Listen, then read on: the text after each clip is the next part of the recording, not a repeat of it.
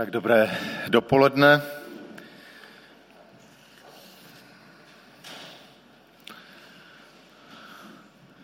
Možná začnu takovou otázkou. Jste rádi, čím jste? A teď nemyslím na to, jestli jste důchodci, nebo studenti, nebo zaměstnanci, nebo OSVČ. Jste si rád, že jsi muž? Jsi rád, že jsi žena? Já vím, že v dnešní době pomalu představují být takové otázky košer. Doufáme, že tady si to ještě můžu dovolit. Ještě nějaký čas. Ale nechci do těchto věcí zabředat, jenom e, začínáme takovou sérii, která se těchto věcí bude týkat. A e, V novém biblickém slovníku jsem pod heslem žena našel takovou zajímavou větu. V židovství, a na židovství my navazujeme, že jako křesťani, postupem času vznikla vlivem rabinského učení tendence připisovat muži významnější a ženám podřadnější roli.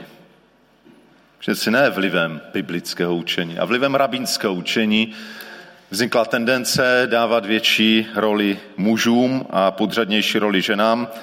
Nemohl jsem to včera úplně dohledat, ale snad to tak je, že údajně eh, jedno židovství je plné žehnacích modliteb a údajně teda jedno to požehnání, které se modlí pravděpodobně muži, říkají, buď požehnán hospodine, bože všeho míra, že si mě nestvořil jako ženu, ale že jsem muž.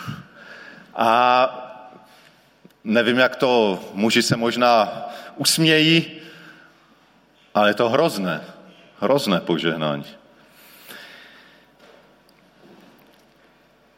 Když se podíváme, jak to je v Bibli, a na první pohled v Bibli, eh, Bible zná se to potvrzuje, že muži většinou mají dominantní roli.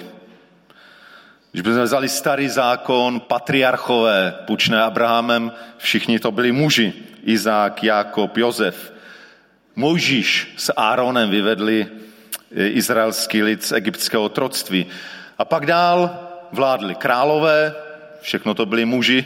No sice byla tam nějaká žena Atalia, ale to taky nebylo zrovna slavné období. Kdo to nezná, to přečtěte v knihách královských. Ale většinou to byli muži. Kněží byli jenom muži, knězem nemohla být žena.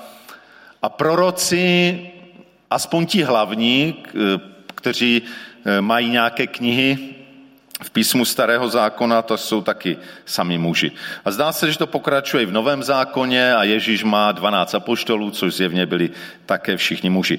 Takže na první pohled zdá se, že prostě muži, tak to pán Bůh chce, že, že mají prostě v tom božím lidu dominantní roli a ženy můžou tam jako tak něco kolem dokola, eh, ale, mm, ale já si nemyslím, že to tak je. A já bych chtěl, kdybychom mohli teď v těch nedělích trochu přemýšlet právě nad Biblí, eh, trochu možná důkladněji než takový ten běžný pohled, eh, jaká je teda úloha a role žen podle Božího slova, podle Bible. Eh, a co to znamená dnes? Je to všechno v pohodě, tak jak to máme? A nebo bychom měli přemýšlet nad nějakými změnami. A právě proto uh, i ta série, která se nazývá Služba žen podle Bible, uh, kdy se chci právě zamýšlet na tou rolí žen a teda um, už jsem byl několika upozorněn, že když je série Služba žen podle Bible, že doufají, že to tady celé neodpřednáším já, ale že třeba sestry dostanou nějakou příležitost něco říct. Já bych moc rád, takže pokud teda některou z vás třeba oslovím, abyste ne, ne plné kázání třeba, ale něco v rámci toho tématu řekli, tak se tomu nedivte a, a nedejte mi hned košem, ale jsem nikdy nemyslel, že jsem revolucionář a někdy... Ale boží slovo, přátelé, boží slovo je revoluční. My jsme si ho někdy tak ochočili, říkali, jo, jo, tak to vždycky v té Biblii je. Ale je otázka, jestli to tak skutečně je. Takže, eh, budeme se zamýšlet nad úlohou žen eh, obecně ve společnosti a v božím lidu zvlášť. A abych to nějak eh, nepředjímal nějaké ty svoje priority nebo důležitost, jak jsem si řekl, že eh, to pořadí, v jakém budeme o těch jednotlivých rolích mluvit, že se opravdu nechám inspirovat tím, jak postupně v těch biblických knihách se tahle ta role objevuje. Takže není to nějak podle důležitosti, to může i různé, ale podle toho, kdy se to v Biblii objevuje. A tak dnes začínáme první tu službu, první roli ženy a už jste si mohli přečíst, že je to žena pomocnice, protože to je vlastně poprvé první, kde se v písmu mluví o roli ženy, protože je to hned při tom, kdy žena vznikla. Takže pojďme si to přečíst. Eh, druhá kniha Mojžíšova, Genesis, druhá kapitola, první kniha Mojžíšova, Genesis, druhá kapitola, verš 18 až 24. Dneska budu číst českého ekumenického překladu. A máme tu, tak to se líp čte tady. I řekl hospodin Bůh, není dobré, aby člověk byl sám. Učiní mu pomoc jemu rovnou. Když vytvořil hospodin Bůh ze země všechnu polní zvěř a všechno nebeské ptactvo, přivedl je k člověku, aby viděl, jak je nazve. Každý živý tvor se měl jmenovat podle toho, jak jej nazve. Člověk tedy pojmenoval všechna zvířata a nebeské ptactvo i všechnu polní zvěř. Ale pro člověka se nenašla pomoc jemu rovná. Tak spolehl jsem, tá, výborně, děkuji. I uvedl hospodin Bůh na člověka mrákotu, až usnul. Vzal jedno z jeho žeber, uzavřel to místo masem a hospodin Bůh utvořil z žebra, které vzal z člověka ženu a přivedl ji k němu. Člověk zvolal, toto je kost z mých kostí a tělo z mého těla. Ať muženou se nazývá, vždyť z muže vzata jest. A proto opustí muž svého otce i matku a přilne ke své ženě a stanou se jedním tělem. Je to známý text o stvoření ženy. Eh, první, co z toho můžeme vidět, že člověk byl stvořen jako sociální bytost, že, jak říká Bůh, a to je to první, není dobré, není dobré, aby člověk byl sám. Ale já si to chci spíš nezaměřit na, na ten vztah muž-žena. Podle toho, co se tu píše, tak žena byla dána muži jako pomoc. A nevím, jak vám to zní, když se řekne, žena byla stvořena muži jako pomoc. Tak, jak slovo pomoc používáme, dejme si několik příkladů. Máme zedníka, pan zedník, nevím, jestli je to pan Lorenz, možná, z jednoho filmu českého. Pan zedník je někdo a pak je nějaký přidavač, že jo, nějaký pomocník, který tam možná dává tam písek do míchačky a cement a vodu, jo tak pan, Lor, teda pan Zedník a pomahač, přidavač. Nebo kuchař, hlavní kuchař a pak je tam nějaký pomocný, který tam krájí zeleninu a maso a tak dál. E, nebo pan doktor, pak nějaká zdravotní sestra, která tam pobíhá kolem. Tak často, to jen, trošku to dávám ad absurdum, jenom, že my takové vnímáme, máme, máme, že když se řekne pomoc, pomocník, tak je to pomocník, řekl bych, druhé, druhé série. Někdo méně důležitý. No tak je dobré, aby ten zedník sám všechno nemusel dělat sám, ale prostě pomocník, to tam může být kde kdo, to tam může být i Jarek Pokorný, jo, který se na to moc nehodí, ale občas tam může něco hodit do té michačky, jo, to se dá. A kdybych měl zdít, to by bylo horší. Takže to tak vnímáme. A takže když se řekne, že žena byla stvořena jako pomoc, tak to nám někdy, bohužel to české slovo tak může znít, no jo, no tak je lepší, aby ten chlap nebyl sám, že aby mu někdo navařil a, a vyprál a tak, ale je to přece jenom nějak, my jsme ti, kteří o všechnom rozhodujeme a my ti hlavní, které si pán Bůh vyvolil. A když se ale podívám podrobněji na tuhle větu, že člověk neměl e, pomoc jemu rovnou, tak se můžeme zajedno všimnout, Eh, to, že je tam o té pomoci psaná jemu rovná, aspoň tak to překládá ekumenický překlad, studijní tam má jako jeho protějšek, některé překlady mají eh, pomoc jemu odpovídající. Je tam zajedno jedna věc řečená, je tam rovnost. V tom slově, které je tam, v tom originálně hebrejském, je zajedno zahrnutá rovnost, že to není druhého řádu pomoc, ale na stejné rovině.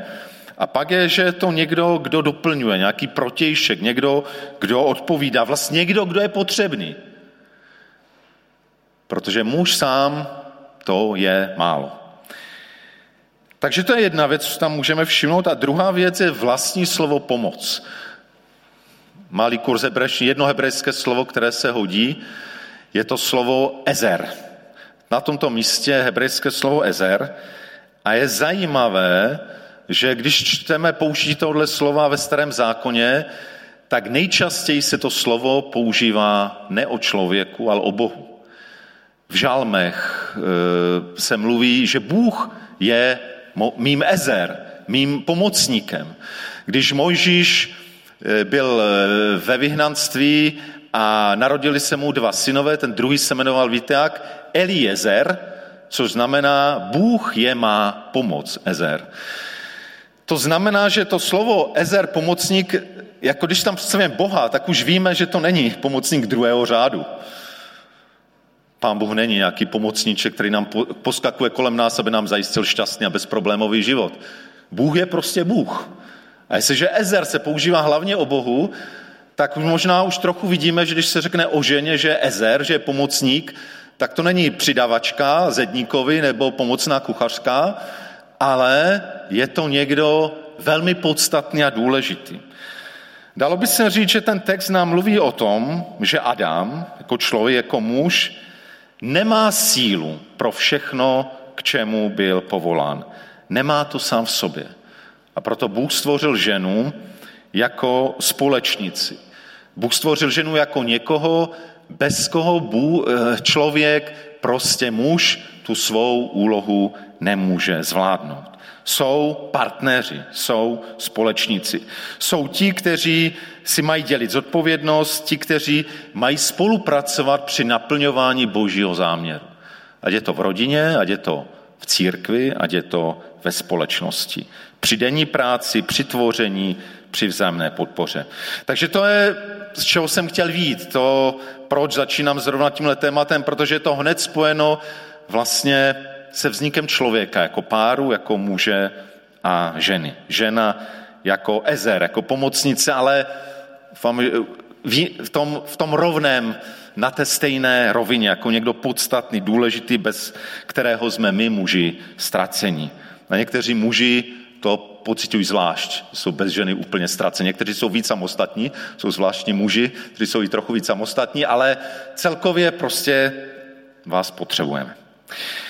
V Bibli najdeme mnohé příklady takové praktické ženské pomoci. Já mám dojem, že to je jedna z velmi silných stránek žen, že jsou hodně praktické. A to v Bibli také nacházíme, já možná jenom dva zmíním. Eh, když Ježíš jde s těma dvanácti muži, prostě ta elita, tak písmo říká, že je doprovázela skupina žen, která se o ně starala ze svých prostředků. Takže tam vidím těch třináct duchovních mužů a kolem ta skupina žen, která jim umožňuje, aby, teda, aby to mohli nějak jako dělat. E, můžete si to přečíst Lukáš 8. kapitola, první tři verše. Jsou tam některé ty ženy jmenované. Nebo Lidie, první člověk, který uvěřil na evropském kontinentu, je žena, poměrně dost samostatná, protože se tam o její muži ani nemluví a ona má svůj dům.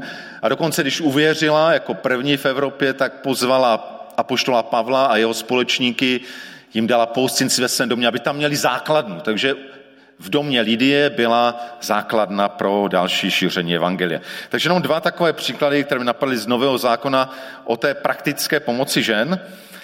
Ale chtěl bych dneska ještě jeden eh, biblický text s vámi sdílet, a to je starozákonní příběh. A jsem za to rád, protože mám dojem, že málo nedávno Vladek, to bylo moc výborné slovo, byl tam starozákonní příběh a celkem mám dojem, že i já sám dost málo používám, tak se chci taky v tom trošku zlepšit. Takže dneska bude starozákonní příběh, kde vidíme nádherné spojení u jedné ženy pomoci praktické ale s pomocí velmi duchovní. To není fakt jenom o tom, že tam ty ženy poskakují kolem Ježíše a 12 apoštolů, aby teda tam všechno měli, nebo Marta, že, která se stará o tu hospodářskou stránku. Takže pokud máte Bible, ono již nám to tady asi promítnou, tak si nalistujte první knihu Samuelovu, 25. kapitolu, první Samuelova 25. A já bych možná řekl, v jakém kontextu tahle kapitola je. Máme tu Davida, budoucího slavného židovského krále, izraelského krále, ale v tu dobu David ještě nebyl králem, ale vlastně sloužil věrně králi Saulo, Saulovi, ale Saul prostě mu záviděl, chtěl Davida zlikvidovat a tak David je na útěku. Takže to je v téhle pasáži první knihy Samuelovi, kdy David je na útěku před králem Saulem a v tom se stal takový zajímavý příběh. E, v tom příběhu jsou kromě Davida dva hlavní hrdinové, takže si přečteme první Samuelova 25, nejdřív verš 2 a 3, kde jsou nám představeni takový manželský pár, tak zase využiju, že to mám tady. V Maonu byl muž, který měl hospodářství na Karmelu. Byl velmi zámožný. Měl tři tisíce ovcí a tisíc kos. Právě stříhal na Karmelu ovce. Ten muž se jmenoval Nábal a jeho žena se jmenovala Abigail. Byla to žena bystrého rozumu a krásné postavy, ale muž byl zatvrzelý a v jednání zlý. Byl to Kálebovec.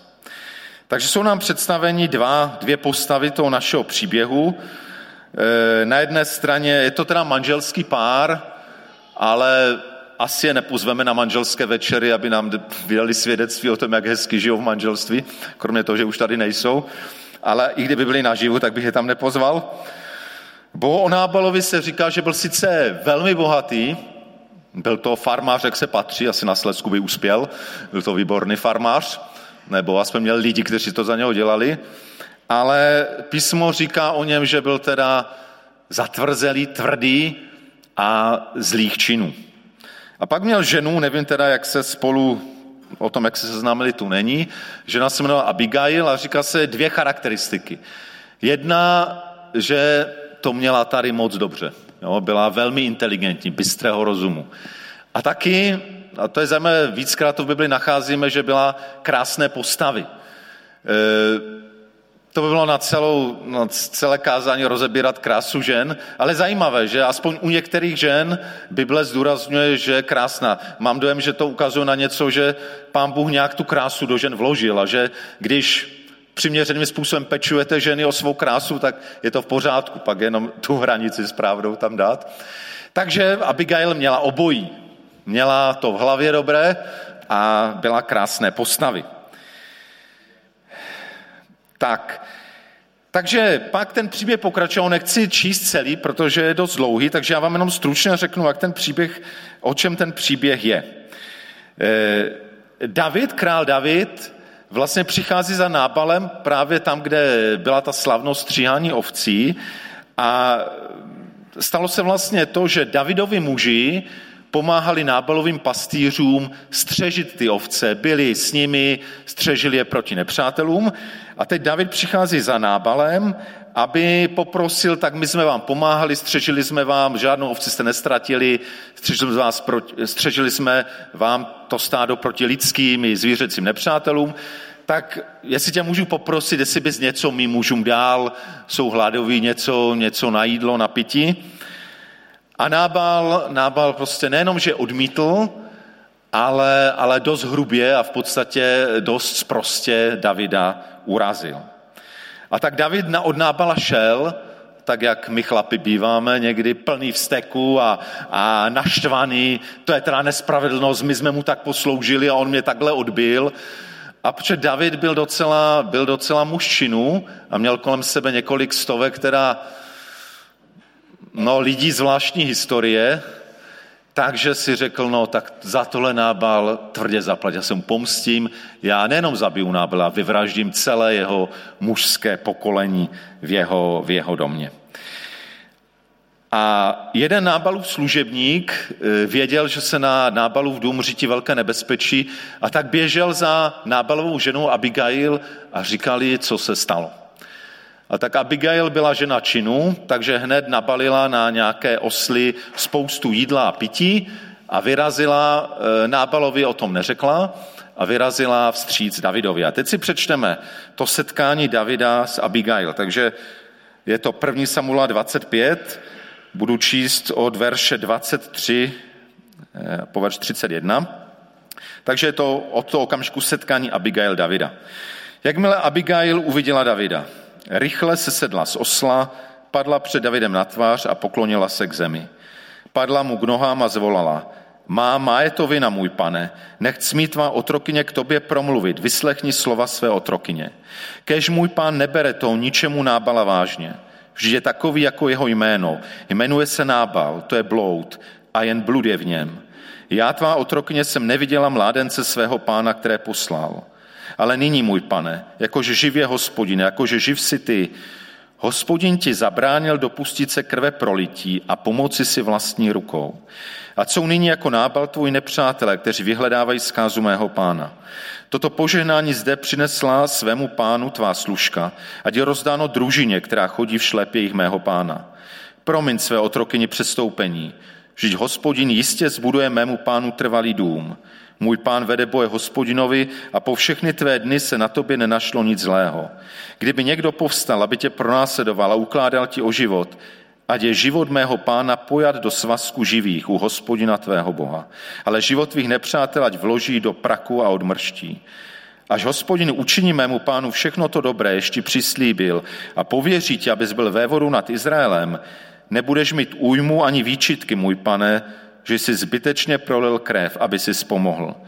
Až hospodin prokáže mému pánu dobro, vzpomeň na svou otrokni. Tak zatím tolik. Je to víceméně všechno to, co Abigail ve vztahu k Davidovi udělala a hlavně, co, jí řekla, eh, co, co mu řekla. A já tam vidím takové čtyři důležité črty, rysy Abigail. První, čeho tam můžeme všimnout, úžasná pokora. Padá před Davidem, nevím, nepočítal jsem to, ale kolikrát tam v tom rozhovoru řekla, můj pane, eh, ale zajímavé, že vyznává svou vinu. Eh, sice on Abelovi tam vyjadřuje taky nemoc pěkně, ale, ale bere to na sebe, že její vina, že že, mm, že to tak dopadlo, jak to dopadlo, že ona ty služebníky neviděla a prosí Davida, aby jí odpustil její provinění. Takže to je projev takové pokory, že to, e, že to bere na sebe. Je to vina, cítí za to spolu zodpovědnost. Takže to je první věc. Abigailina pokora. Druhá věc, to je takové zajímavé a nechci to úplně rozebírat, e, přebírá zodpovědnost místo nábala. Někdy a v dnešní době to často slyšíme i v církvi, že,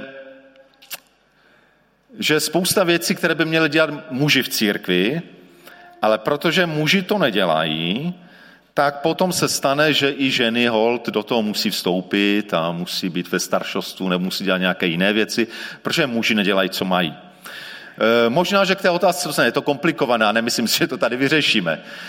Eh, někdy to, možná ještě častěji je to v rodinách, kde nějaký muž neplní nějakou svou roli a žena má tendenci prostě to převzít. Někdy říkáme, že je to špatně, že prostě muž má své role, žena má své role a když to muž neplní, není to dobře, že ta žena přebírá role. Ale pokud to tak je, tak, tak co má stejně ta žena dělat, když ten muž to nedělá? A myslím si, že tady máme právě příklad a mám dojem, že se to Pánu Bohu nějakým způsobem líbí u Abigail. Eh, ona je nábalu věrná, ona s ním žije, nevíme, jak to tam úplně fungovalo, ale je velmi kritická k němu, ví, co všechno nedělá, dělá špatně. A v téhle kritické situaci ona vlastně přebírá jeho roli. To, co měl udělat Nábal, měl se s Davidem spravedlivě vyrovnat, měl být k němu laskavý a tak dál, tak vlastně dělá místo něho ona. Ono přebírá zodpovědnost za něho, právě proto bere i tu vinu na sebe, jo? protože cítí tu spoluzodpovědnost, nábal tady selhal, někdo to udělat musí. Takže nechci to úplně rozvědět, ale je to zajímavé. Ale vidíme tady příklad, kdy, kdy to Abigail dělá a ještě, že to udělala. Kdyby to neudělala, tak ona by možná přežila, protože zdá se, že David chtěl vyhubit jenom, jenom muže, ale stejně, když se vyhubí celá mužská půlka domácnosti a služebnictva, tak by to všechny ženy v té domácnosti postihlo. Takže ona přebrala zodpovědnost. Třetí je, a zase to tam nechybí, a to je úžasné, ta praktická pomoc. V tom jste ženy fakt skvělé, většina z vás. Ona nejenom přišla jakoby eh, činit pokání a s Davidem si nějak domluvit, a, ale v první řadě nabalila ty osly jídlem a pitím. Protože věděla, David tohle chtěl, David a jeho muži tohle potřebují. Takže by bylo moc hezké, kdyby tam duchovně promluvili a kdyby ona to na ty osly nevzala, tak, tak asi David by úplně spokojený nebyla jeho muži. To znamená, to tam taky bylo a důležité. A říká, to požehnání hebrejsky, vlastně ten dar, jak mnohé překládají, tam přinesla. Praktická pomoc. A co mě nejvíc fascinuje, je to čtvrté. Ona tam funguje a my o tom později budeme mluvit, ale dá se říct, že tady je příklad ženy prorokyně. Řekl bych, největší část toho hovoru k Davidovi je prorocká řeč. Ona má prorocký vhled. Ona vlastně, a přátelé, s kým ona mluví? Ona mluví s Davidem, který je autorem desítek žalmů, které máme v Bibli, kterého pokládáme za jednou z, nej, z lidí starého zákona, kteří nejvíc znali Boha, kteří mu byli blízko. Hospodin je můj pastýř, to je od Davida. A teď si vezměte, že tahle ta žena, která se dost špatně vdala, teda bych to tak řekl, tahle žena tady vyučuje budoucího krále Davida o tom, jak Bůh ty věci vidí. První věc, kterou mu říká, dva prorocké vledy tam jsou. První je, říká mu vlastně, jak má vidět tu situaci. Mluví vlastně o tom, že a vnímá sama sebe jako tu, kterou Bůh posílá, aby Davidovi zabránila udělat věc, kterou nemá udělat. A David to v tu chvíli je plný těch emocí, toho vzteku a té nespravedlnosti, že? jak se nám stane nějaká nespravedlnost, taky, taky se toho chytneme a chceme to hned napravovat, zvlášť, zvlášť když se nespravedlnost děje nám, to, na to jsme zvlášť, když se děje jiným, no tak to se dá třeba nějak vyřešit, že? ale když se to mně stane, no, někdo je vůči mě křivý, no to je hrozné. Takže to jdeme napravovat. David byl toho plný, takže už neviděl vůbec boží perspektivu. Byl v, úplně v té lidské. A Abigail ho zastavila a řekla, Bůh mě poslal, abych ti zabránila udělat něco, co je špatně. Aby si zbytečně proleval krev. Nábala možná spravedlivě, ale ostatních je to nevinná krev. A aby e, si vlastně udělal to, že bereš věci do svých rukou. Je tam krásný ten obrat. Aby si nepomohl vlastní rukou. A myslím si, že David se na téhle lekci hodně poučil a když se proti němu obrátil vlastní syn Abšalom, tak najednou už byl někde jinde. A rozhodl se, pane Bože, dělej, jak ty myslíš. Jestli mi chceš vzít královský trůn, je to tvoje věc, jestli, to má, jestli mě tam chceš nechat, je to tvoje věc. Já myslím, že jedna lekce, která mu k tomu pomohla, byla lekce, která mu dala právě žena Abigail. Takže to je jeden prorocký vlet. Ona mu vlastně ukázala tu situaci v božím světle a poradila mu, co má udělat. A druhý, ona mu vlastně prorokuje do budoucnosti. Ona tam říká tři věci o jeho budoucnosti. Říká, že mu, a to nevypadalo dobře s Davidem, on byl v situaci, kdy ho Saul pronásledoval, kdy to s ním vypadalo dost špatně, kdy se mnozí od něho odvrátili. A ona říká, Bůh ti dá trvalý dům v Izraeli, Bůh tě bude chránit, nic se ti nestane, pravděpodobně to myslí na to slovo pronásledování. A třetí věc, Bůh tě učiní vévodou, knížetem nad Izraelem. Ona mu vlastně prorokuje, dává mu boží vhled do budoucnosti, ale jenom proto, Davida to určitě povzbudilo, když potom nad tím přemýšlel, ale taky ona zaznává tu budoucnost, a tak to proroci často dělají, dává do spojitosti s, se současností, protože říká, a právě proto Bůh pro tebe, Davide, chystá veliké věci. Ale to, jestli by se dneska zachoval, jak zmyslel, možná se to stane, ale hodně to tvou budoucnost poskvrní a ovlivní. Vzpomněme na jiný Davidův příklad, kdy bohužel tam neměl někoho, kdo by mu takhle poradil, kdy zřešil s Bačebou. On činil pokání, Bůh mu odpustil, ale do konce svého života tím byl postižený. Ty hrozné věci, které se dělou v jeho rodině, pravděpodobně, a vypadá to tak, byly následkem toho, že David klesl. Následkem toho, že zas byl plný ne vzteku, ale plný mužské vášně a ztratil ten boží pohled. A neměl tam někoho, kdo by mu ten boží vhledal. Takže Abigail tam funguje kromě praktické pomoci a z jedné strany obrovské pokory a z druhé strany ona je tam, kdo je tam duchovně na výši. David je pod ní. Ona mu vlastně říká, jak Bůh věci vidí. Takže je to jeden z nádherných příkladů, kdy Abigail vystupuje jako silná, schopná žena, kterou si Bůh použil v klíčové situaci. Mimochodem, možná nevíte, co znamená jméno Abigail, možná jenom Čenčalovi to vědí, bo to je asi jediná Abigail, kterou máme, ne, ve sboru. Je to, že? Tak Abi. A to jméno znamená otcová radost. Otcová radost, případně zdroj nebo pramen radosti. Takže krásné jméno a Abigail podle toho žila. No a tak se pojďme podívat ještě na Davidovu odpověď. Pokračuje to verš 32 až 35. David Abigaile odvětil. Požehnán buď hospodin Bůh Izraele, že mi tě dnes poslal vstříc. A požehnán buď tvůj důvtip a požehnána ty sama, že jsi mě dnes zadržela, abych se nedopustil krve prolití a nepomohl si vlastní rukou. Ale jakože je živ hospodin Bůh Izraele, který mi zabránil způsobit něco zlého, kdybys mi nebyla rychle vyšla vstříc, nezůstal by Nábalovi do jitřního úsvitu jediný močící na stěnu. Pravděpodobně muž, teda to znamená. David od ní vzal, co mu přinesla a řekl jí, pokojně vystup do svého domu, hleď, vyslyšel jsem tě a beru na tebe ohled. Nádherná Davidová odpověď. Davidovi najednou spadly ty šupiny toho hněvu, vzteku z očí a najednou uviděl. Přesně jenom to byl boží muž, akorát i boží muži mají slabší chvilky. I David měl, i my máme. Najednou to uviděl a, a najednou propuká v požehnání. Nejdřív žehná Boha za co? Že poslal Abigail jemu do cesty. A pak žehná Abigail důvtip a jí samotnou za to, že se nechala Bohem použít. A tak David rozpoznává, že Bůh opravdu je to Bůh, který stál za Abigail, který ji použil. Nebyla to jenom nějaký její put sebezáchovy. On věděl, že je to víc, že je to boží nástroj a oceňuje Abigail jako boží nástroj.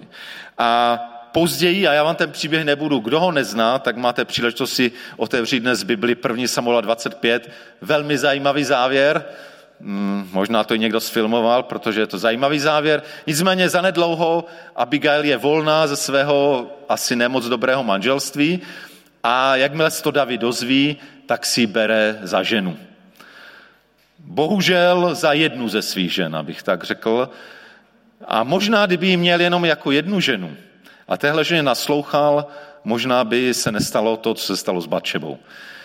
Protože potom už dál o téhle ženě moc neslyšíme. Ano, porodila mu nějaké dítě, ale už byla jedna asi z šesti žen minimálně, které, které David měl. Nicméně vzal si, pro ní to aspoň v první fázi asi bylo fajn. Pak nevíme úplně, jak to bylo. Ale to už není podstatné. Eh, kdybych teda zhrnul, co jsem chtěl dneska sdělit, a eh, aby možná nám zůstalo to, že si Bůh používá muže i ženy.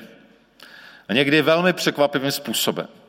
Že si Bůh používá muže i ženy někdy odlišně, než jsou naše stereotypy. Jak vidíme svůj život v rodině, ve společnosti, v církvi. Bůh není svázaný těmi našimi a někdy bohužel i naším čtením Bible. Bůh tím není svázaný. A tenhle příklad nám ukazuje, že Bůh si může použít muže i ženu, kohokoliv, a možná ne v takovém rozsahu jak Abigail, ale chce si nějak použít každého. Bez ohledu na to, jestli jsme muž, žena, čím jsme, eh, máme místo v božích plánech. Bůh si nás chce použít. Tak to možná by bylo takové zhrnutí a jak to slovo nějak aplikovat. Napadly mě dvě věci. Jedna věc vlastně, jak David vidí Abigail a najednou si uvědomil, fíha, tak tuhle ženu si pán Bůh použil a poslal, použil jako svůj nástroj. Mám se ještě co učit. A ocenil, žen, ha, žena, co mi, co mi má žena, co, jo, kdyby to byl takový klasický, klasický patriarcha, řekl, žena, co mě má žena, co říkat, žena v církvi, ať mlčí, ne? Tam si díky, díky za, to, za tu potravu, to je fajn, na to se tak hodíš a běž domů. A já si udělám, co jsem, jsem boží muž. Kdyby takhle, kdyby takhle uvažoval, tak by asi David brzo dojel. Potřeboval, potřeboval Abigail. A on si to uvědomil a ocenil toho druhého člověka. Takže to je něco bez ohledu na pohlaví, co bychom se měli učit, oceňovat druhé lidi. Nemít, pokud možno bourat své předsudky, že ten je takový nebo makový, já furt, a to už jsem tu říkal, jak kdysi, když jsem byl pan učitel s dvěma vysokými školami a když mě e, žákyně prvního, prvního ročníku studijního oboru Krejčí, což byl považován za nejhorší obor na naší škole, když mě vyučila, jak se má přečíst rychlej trojčlenka. Jsem říkal, ty to je dobré. To se, a to jsem od té doby používal. A když řekl, ty, co mě máš, já sedni si tam, jo? Co, co ty mě máš, já mám školy. Ten pán Bůh nás může naučit cokoliv od kohokoliv. Takže zkusme oceňovat druhé lidi bourat naše předsudky. A myslím, že nás Pán Bůh pak může mnohé věci naučit. A zvlášť, když vidíme, že ten člověk naplňuje Boží poslání. A to druhé, ohledně nás samotných, eh, chtěl bych nás povzbudit, abychom možná přemýšleli nad eh, oblasti zodpovědnosti, kterou každému z nás Pán Bůh dal. Každý z nás máme nějakou oblast odpovědnosti. V první řadě náš osobní život. Pak to může být naše manželství, naše rodina, může to být mé zaměstnání, eh, má služba, může to být eh, můj veřejný život, možná i eh, politika místní nebo jiná. Můžou to být nějaké vztahy, ve kterých žiju. Každý máme svou oblast odpovědnosti a bylo by dobré to rozpoznat, říct si, ano, tak tohle je něco, co můžu ovlivnit, co mě pán Bůh dal a rozhodnout se naplnit to boží poslání v té své oblasti. Já věřím, že k tomu nás pán Bůh povolal. K tomu nás povolal, že každého z nás někde postavil. Do manželství, do rodiny, do zaměstnání, do školy, do služby, eh, do nějakého sousedství.